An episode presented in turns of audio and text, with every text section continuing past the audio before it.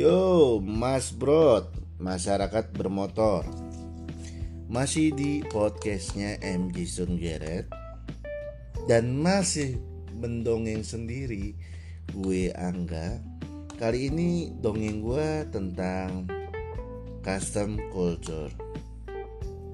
Di podcast yang keenam ini gue akan mengupas sedikit ya bro ya tentang motor cuper. Karena pasti pertama gue emang hobinya motor cuper. Gue suka motor cuper. Di podcast ini sebelum gue menjabarkan gue mau menyatakan bahwa podcast ini bukannya menggurui atau tampil lebih sok tahu tapi gue berharap supaya ada diskusi.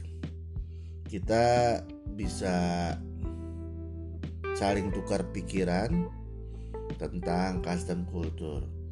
Karena gue berharap ketika kita nge-custom ini bukan tampak seperti gado-gado tapi lebih kepada nilai esensi sejarah serta visi yang lu bangun dalam lu mengcustom motor.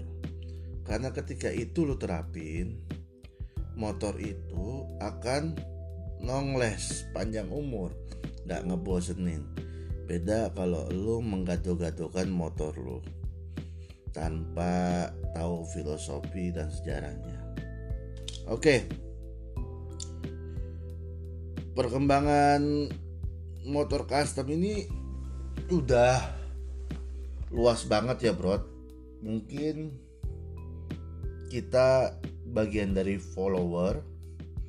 Jadi balik lagi pada era itu mungkin pada era setelah perang dunia kedua tentara-tentara Amerika ya tentunya ini kan yang penunggang motor ini kebanyakan memang pakai Harley Davidson. Dan lo tahu Harley Davidson itu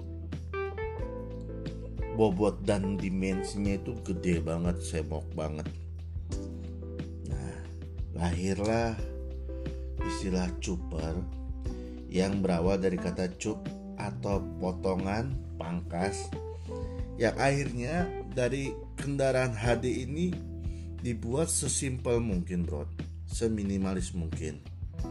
Jadi dalam pandangan mata tuh apa yang nggak perlu ya dipangkas. Yang penting fungsi dan estetikanya ada.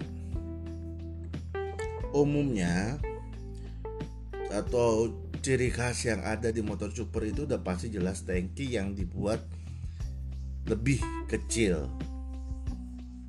Lampu sen mungkin alis spakbor yang dipangkas seminimalis mungkin bro.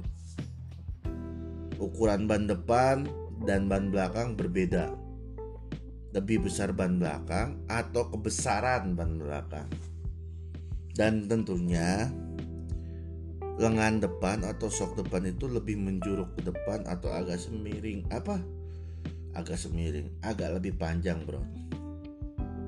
Dan bagian belakang sudut kemiringannya itu tidak terlalu besar dan dibuat rigid. Single seater jadi tanpa sok jadi langsung langsung aja gitu loh. Buat dibuat rigid. Nah yang nyentriknya dari motor chopper ini umumnya pemilihan warna broad. Karena kebanyakan di eranya itu mereka nggak mau pakai warna pabrikan.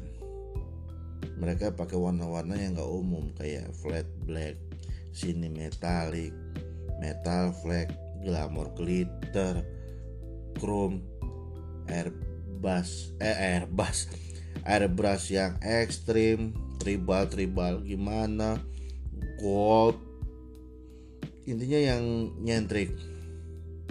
Nah, seiring ke sini tuh motor super udah nggak hadir lagi sebenarnya karena perkembangan zamannya itu udah nggak di Amerika lagi tapi ke Eropa menjadi kayak muncul aliran Skandinavian Cooper yang berfokus pada motor.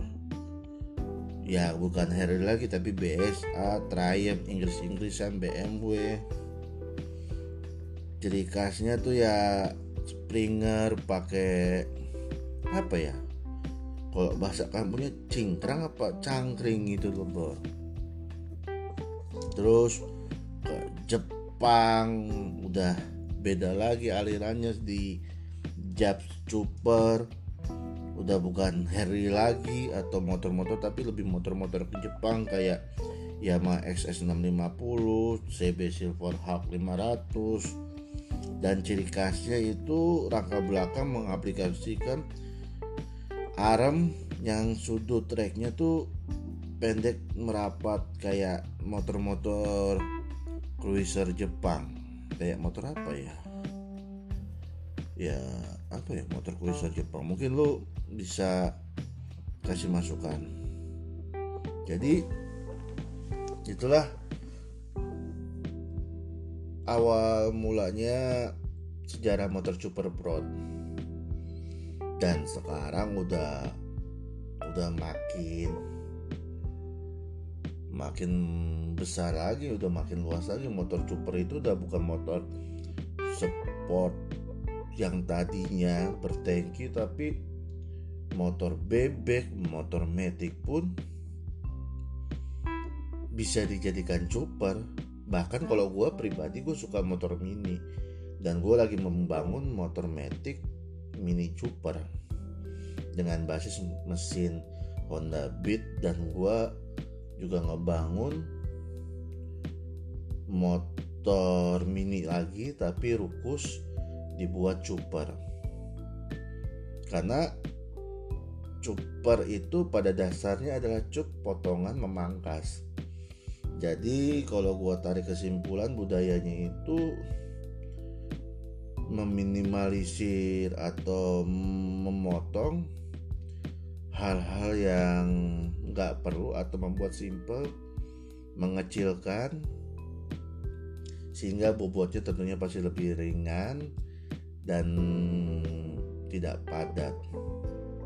Dan sedikit kontroversi sih gue bilang chopper itu bukan aliran custom jadinya tapi chopper itu adalah metode kerja dalam memodifikasi motor karena cup adalah memangkas. Gitu aja sih Bor.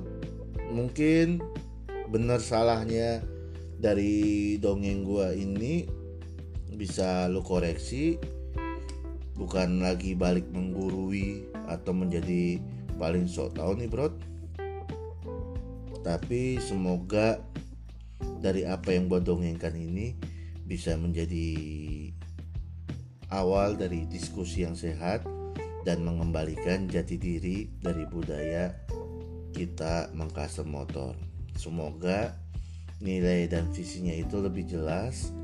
Jadi apa yang lo hasilkan dari lo nge-custom motor itu bisa ada arti dan maknanya. Sehingga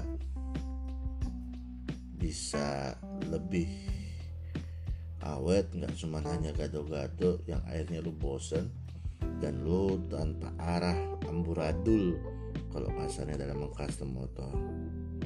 Oke sampai ketemu di akhir waktu.